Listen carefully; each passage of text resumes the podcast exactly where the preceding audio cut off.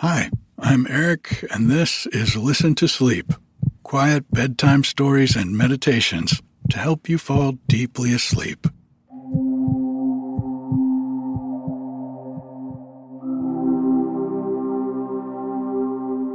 It's been such a beautiful week up here at the cabin.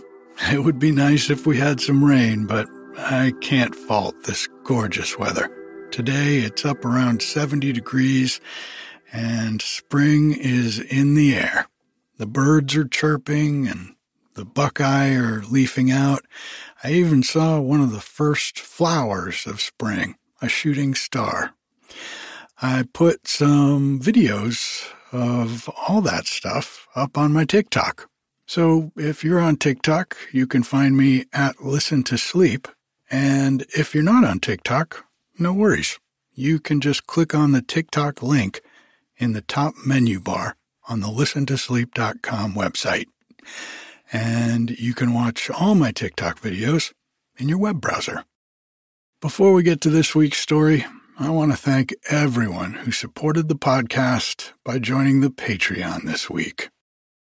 Thank you, Lauren, Angie, Devi, Anne, Madison, Rachel, Michael, Thomas, Eric, Megan, K N E U, or Canoe, Janet, Abby, Mia, Claire, Rachel, Suzanne, Aaron, Emily, Liesel, and Gwen.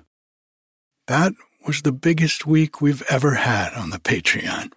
21 new patrons. Thank you so much to all of you and the over 400 other folks who are supporting the podcast through the Patreon. I appreciate you all very much. If the podcast helps you sleep and you'd like to support it for less than a dollar a month, you'll get new episodes of the podcast a day earlier without any ads or introductions. Your support puts me one step closer to my goal of a thousand supporters which would allow me to be your full time storyteller and meditation guide. For the folks who'd like an extra story every week, I read longer books serially on Listen to Sleep Plus, which is also available as a $5 monthly subscription. Right now, we're reading Winnie the Pooh, but when you join Listen to Sleep Plus, you get all the books I've read so far, like Alice in Wonderland and Peter Pan, plus a new chapter from the current book I'm reading every Wednesday. There's more information about all of this on listentosleep.com, or you can click the link in the show notes. Thank you also to everyone who has rated the podcast on Spotify or Apple Podcasts this week. On Spotify, you can't leave a review, but you can give it between one and five stars and you do that just by clicking on the star underneath the podcast description. And to the folks who left reviews on Apple Podcasts, I read every one of those. They get imported to the website automatically. And thank you so much. They really just make my day. This week's story is a sleepy tale by Edith Wharton that takes place on the French Riviera. It's about an artist who learns the truth about his work. Let's take a deep breath in and out.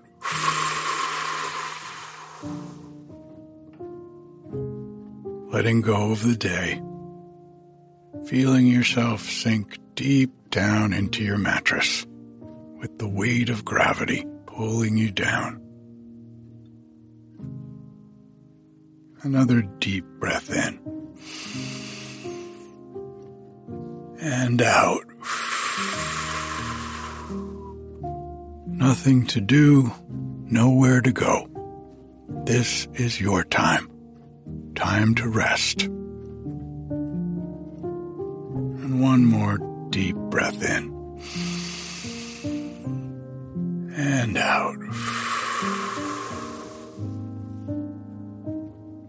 If you get tired while you're listening to the story, that's okay.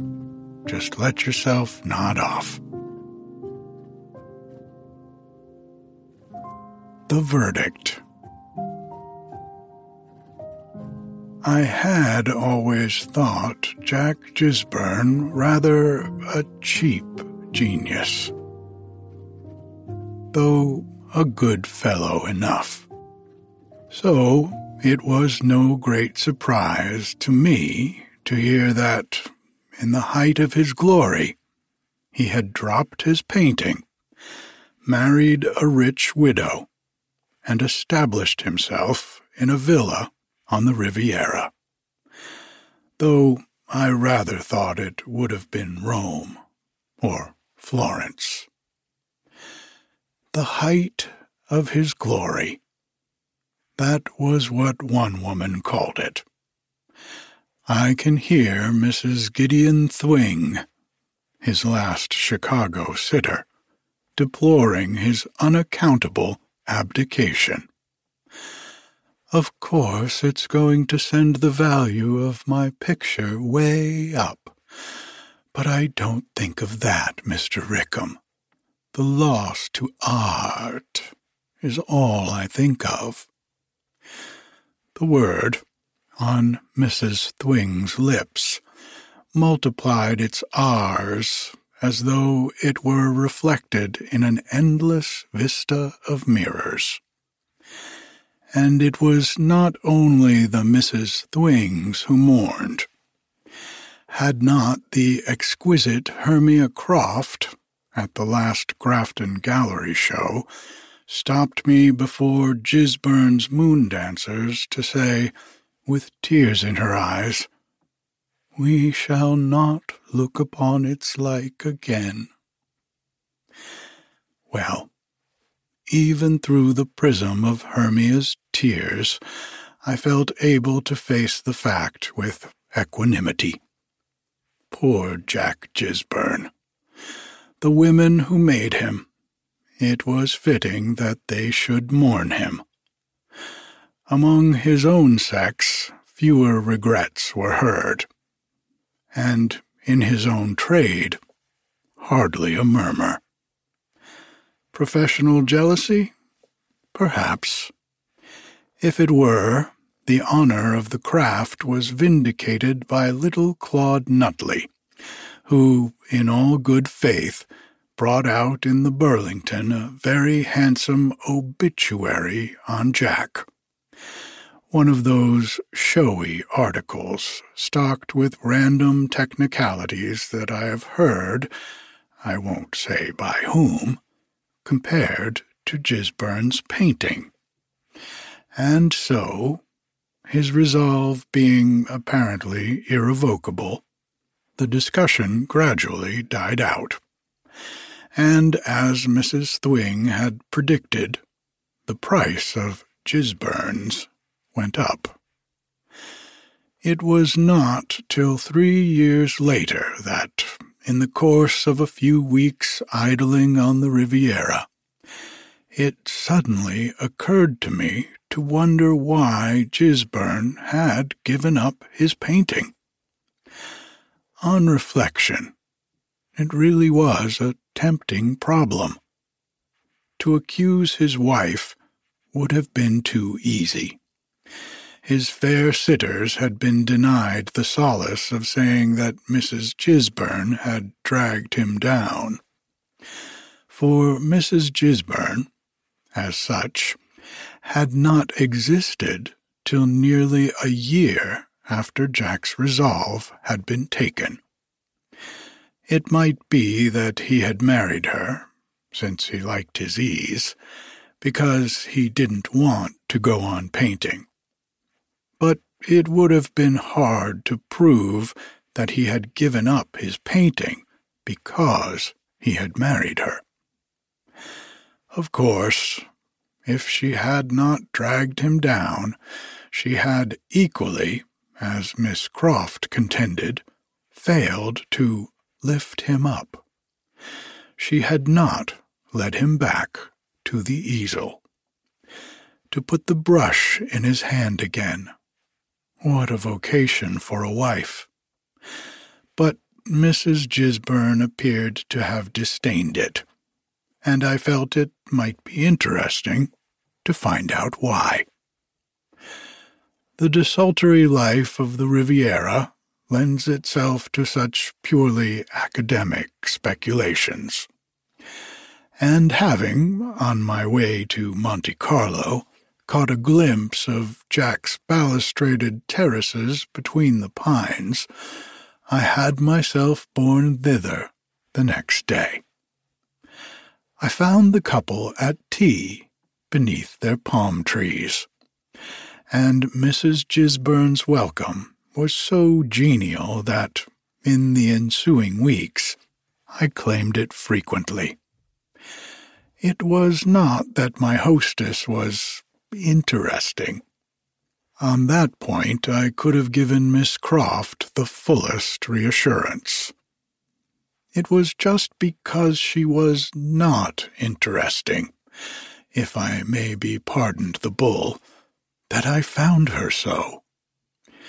For Jack, all his life, had been surrounded by interesting women.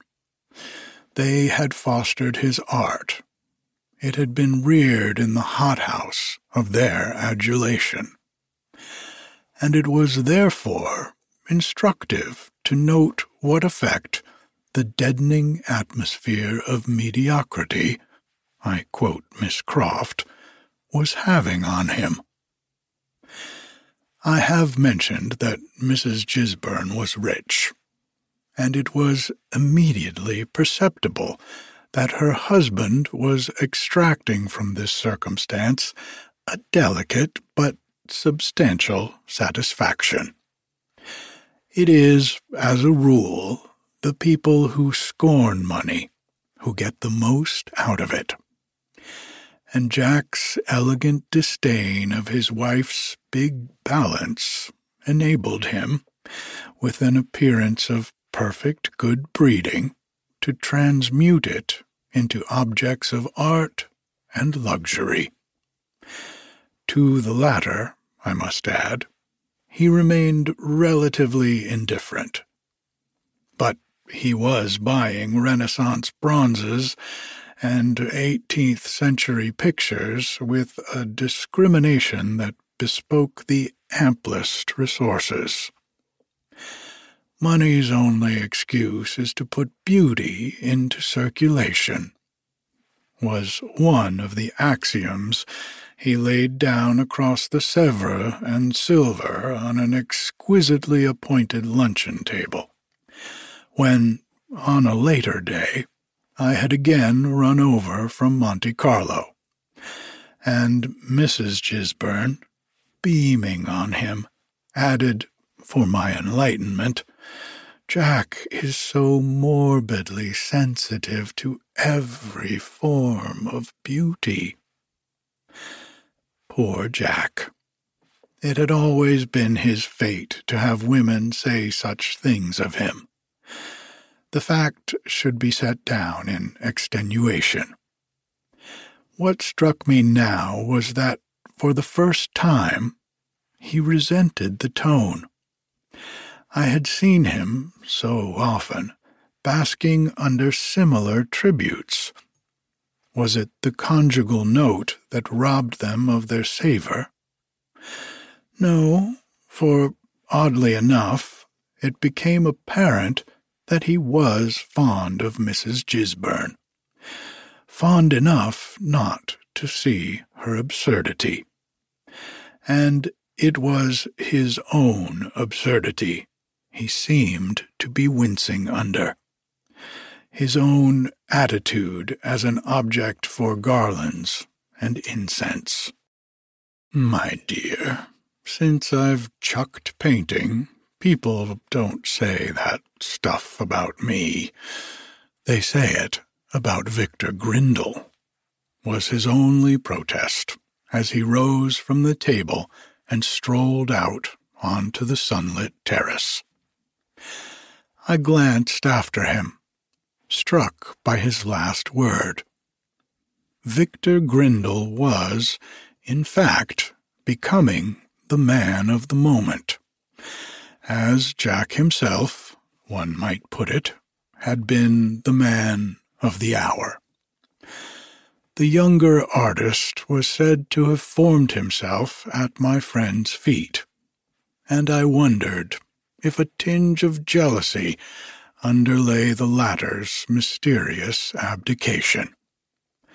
But no, for it was not till after the event that the Rose Dubarry drawing rooms had begun to display their grindles.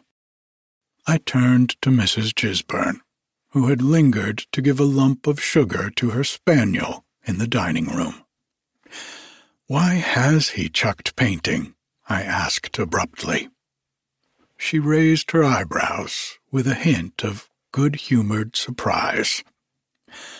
Oh, he doesn't have to now, you know, and I want him to enjoy himself, she said quite simply. I looked about the spacious white-panelled room, with its famille vert vases repeating the tones of the pale damask curtains, and its eighteenth century pastels in delicate faded frames. Has he chucked his pictures, too? I haven't seen a single one in the house.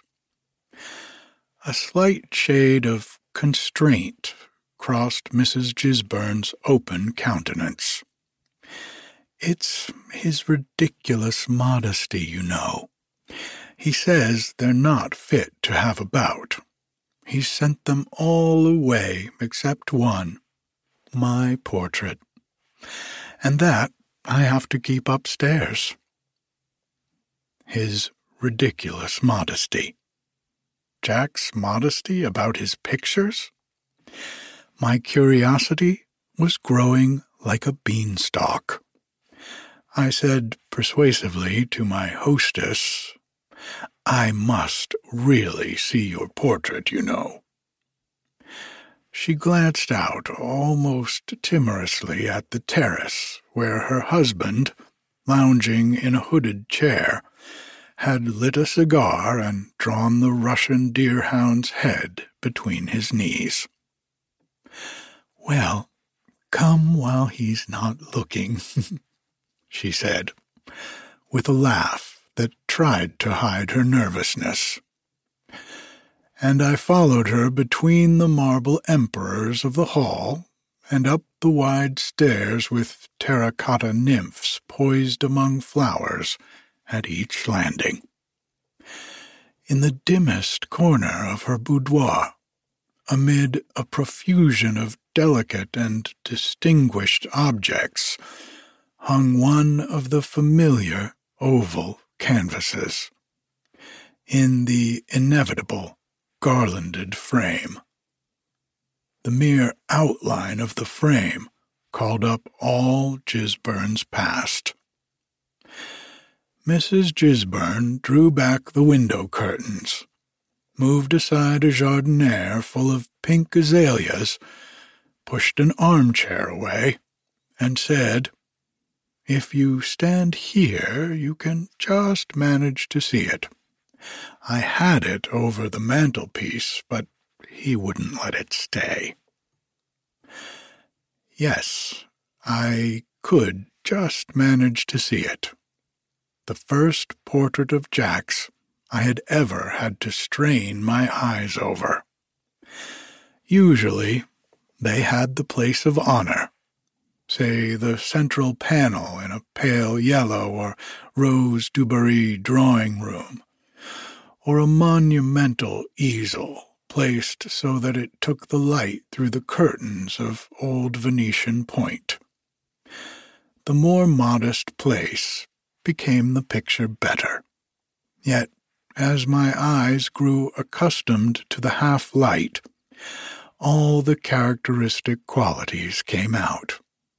All the hesitations, disguised as audacities, the tricks of prestidigitation by which, with such consummate skill, he managed to divert attention from the real business of the picture to some pretty irrelevance of detail. Mrs. Gisburn presenting a neutral surface to work on, forming, as it were, so inevitably the background of her own picture, had lent herself in an unusual degree to the display of this false virtuosity. The picture was one of Jack's strongest, as his admirers would have put it. It represented, on his part, a swelling of muscles, a congesting of veins, a balancing, straddling, and straining that reminded one of the circus clown's ironic efforts to lift a feather. It met, in short, at every point the demand of lovely woman to be painted strongly, because she was tired of being painted sweetly, and yet not to lose an atom of the sweetness. It's the last he painted, you know, Mrs. Gisburn said with pardonable pride. The last but one, she corrected herself. But the other doesn't count, because he destroyed it. Destroyed it? I was about to follow up this clue when I heard a footstep and saw Jack himself on the threshold.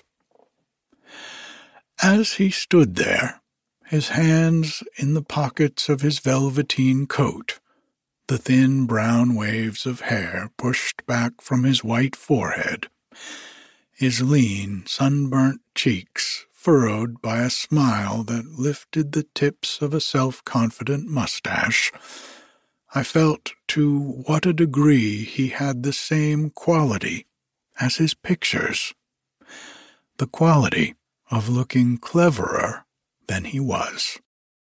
His wife glanced at him deprecatingly, but his eyes traveled past her to the portrait. Mr. Rickham wanted to see it, she began, as if excusing herself. He shrugged his shoulders, still smiling. Oh, Rickham found me out long ago, he said lightly. Then, passing his arm through mine, Come and see the rest of the house. He showed it to me with a kind of naive suburban pride. The bathrooms, the speaking tubes, the dress closets, the trouser presses, all the complex simplifications of the millionaire's domestic economy and whenever my wonder paid the expected tribute, he said, throwing out his chest a little, Yes, I really don't see how people manage to live without that. Well, it was just the end one might have foreseen for him.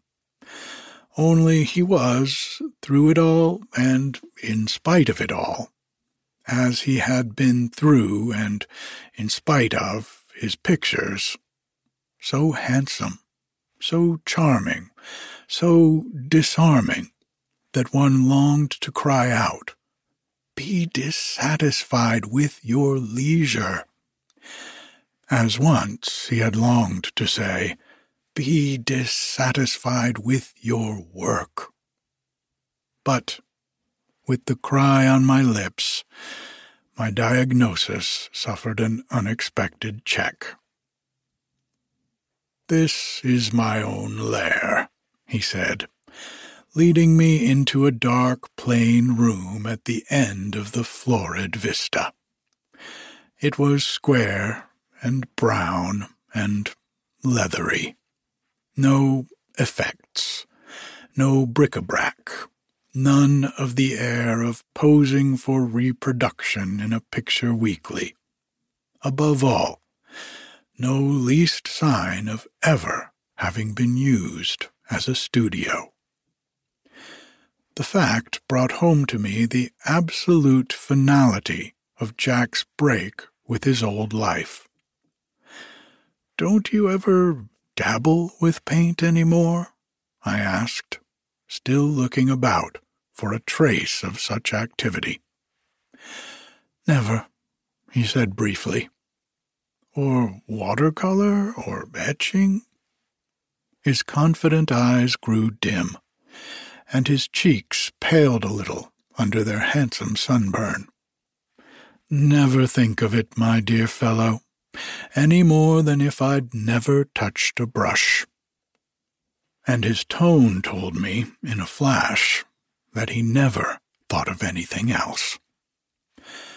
I moved away, instinctively embarrassed by my unexpected discovery, and as I turned, my eye fell on a small picture above the mantelpiece, the only object breaking the plain oak paneling of the room. Oh, by Jove, I said. It was a sketch of a donkey, an old, tired donkey, standing in the rain under a wall. By Jove, a Stroud, I cried. He was silent, but I felt him close behind me, breathing a little quickly. What a wonder! Made with a dozen lines, but on everlasting foundations. You lucky chap, where did you get it? He answered slowly. Mrs. Stroud gave it to me. Ah, I didn't know you even knew the Strouds. He was such an inflexible hermit. I didn't, till after. She sent for me to paint him when he was dead. When he was dead? You? I must have let a little too much amazement escape through my surprise, for he answered with a deprecating laugh. Yes, she's an awful simpleton, you know, Mrs. Stroud. Her only idea was to have him done by a fashionable painter. Ah, poor Stroud. She thought it was the surest way of proclaiming his greatness of forcing it on a purblind public, and at the moment I was the fashionable painter. Ah, poor Stroud, as you say. Was that his history? That was his history. She believed in him, gloried in him, or thought she did, but she couldn't bear not to have all the drawing rooms with her. She couldn't bear the fact that on varnishing days one could always get near enough to see his pictures. Poor woman, she's just a fragment, groping for other fragments. Stroud is the only whole I ever knew. You ever knew, but you just said. Gisburn had a curious smile in his eyes. Oh, I knew him, and he knew me. Only it happened after he was dead. I dropped my voice instinctively. When she sent for you? Yes, quite insensible to the irony. She wanted him vindicated, and by me. He laughed again and threw back his head to look up at the sketch of the donkey. There were days when I couldn't look at the thing, couldn't face it. But I forced myself to put it here. And now it's cured me, cured me. That's the reason why I don't dabble any more, my dear Rickham, or rather, Stroud himself, is the reason. For the first time, my idle curiosity about my companion turned into a serious desire to understand him better. I wish you'd tell me how it happened, I said. He stood looking up at the sketch and twirling between his fingers a cigarette he had forgotten to light. Suddenly, he turned toward me. I'd rather like to tell you, because I've always suspected you of loathing my work. I made a deprecating gesture, which he negatived with a good humored shrug. Oh, I didn't care a straw when I believed in myself, and now it's an added tie between us. He laughed slightly, without bitterness, and pushed one of the deep armchairs forward. There, make yourself comfortable and here are the cigars you like. He placed them at my elbow and continued to wander up and down the room, stopping now and then beneath the picture.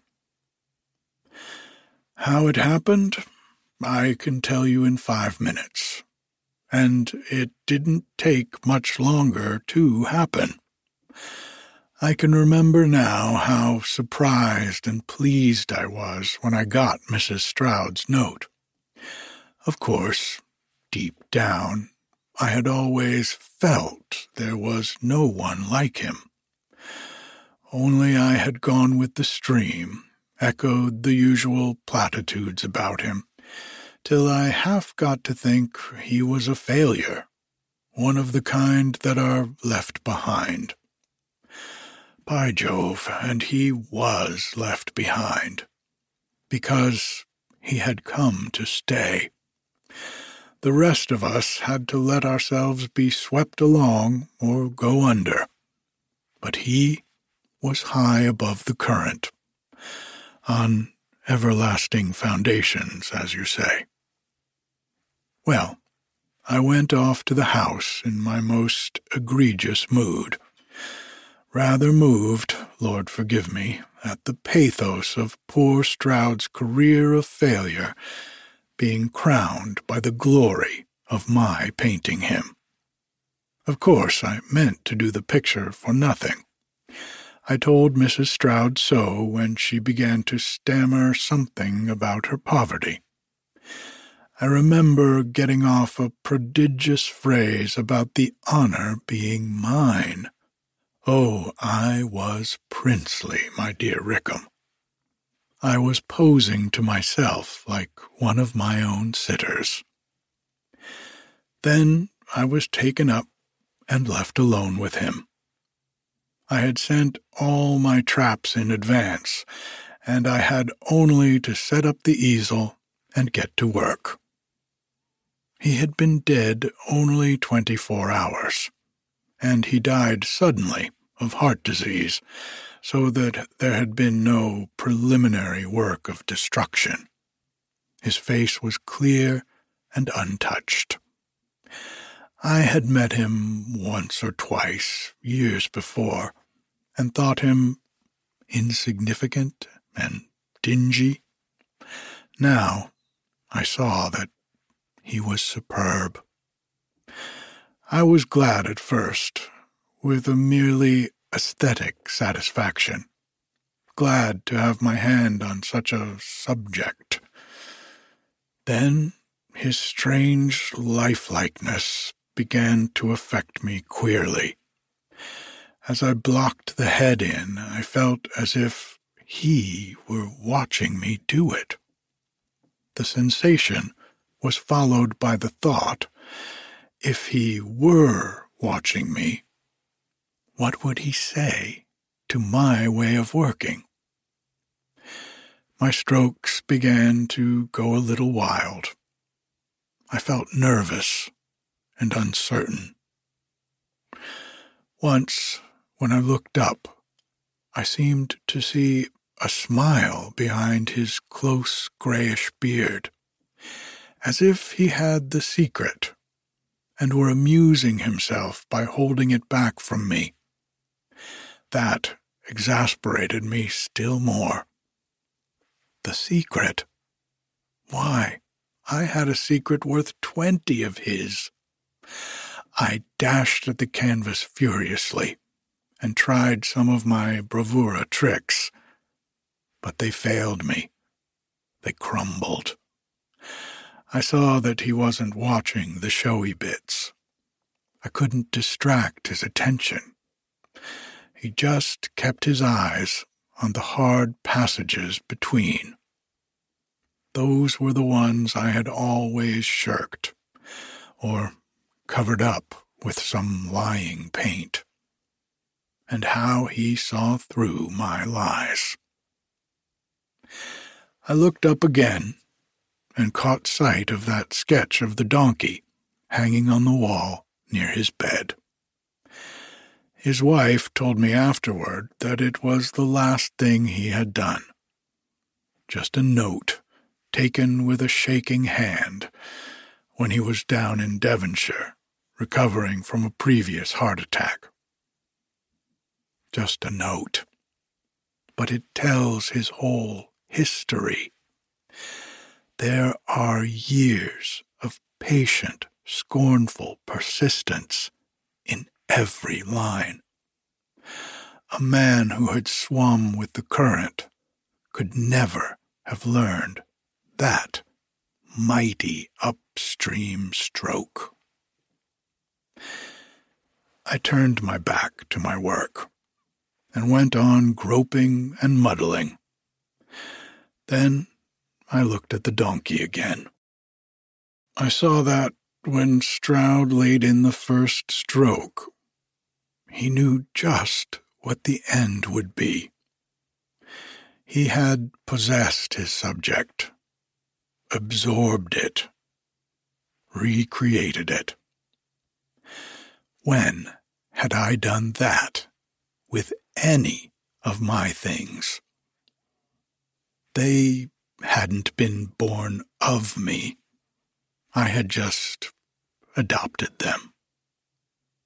Hang it, Rickham, with that face watching me, I couldn't do another stroke. The plain truth was, I didn't know where to put it. I had never known. Only with my sitters and my public, a showy splash of color covered up the fact. I just threw paint onto their faces. Well, paint was the one medium those dead eyes could see through. See straight to the tottering foundations underneath. Don't you know how, in talking a foreign language, even fluently, one says half the time not what one wants to, but what one can? Well, that was the way I painted.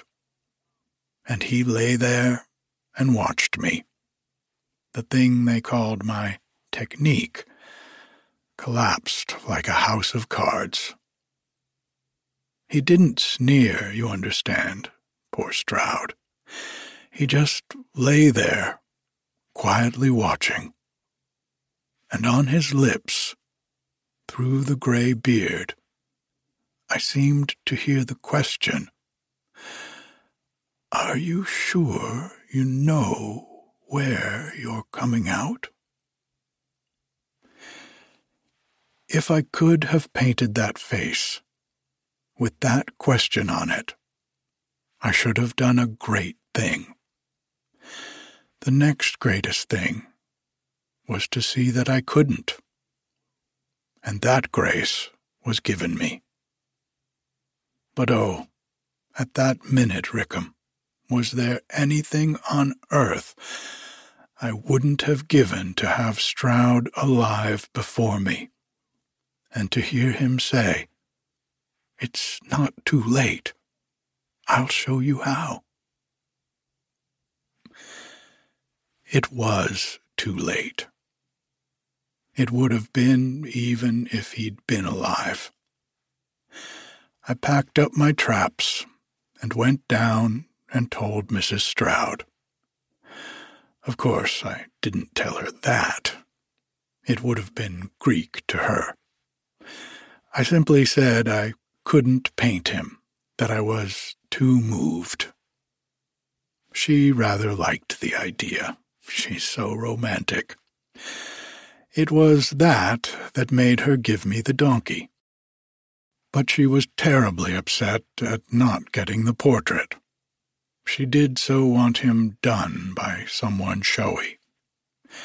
At first I was afraid she wouldn't let me off, and at my wit's end I suggested Grindle. Yes, it was I who started Grindle.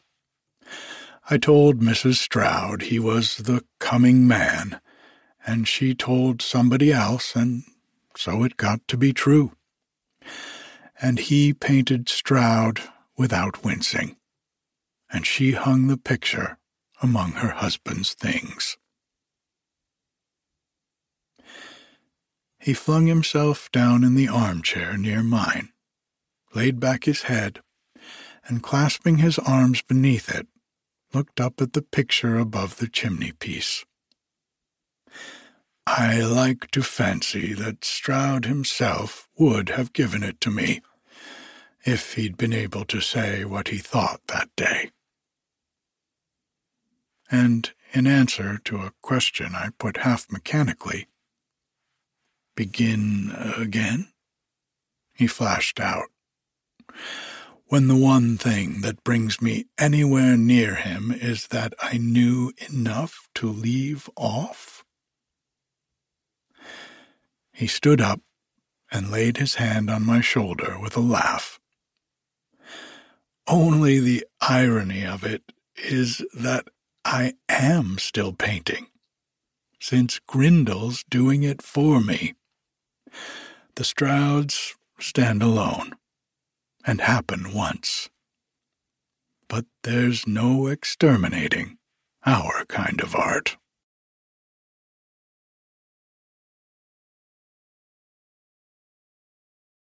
Good night.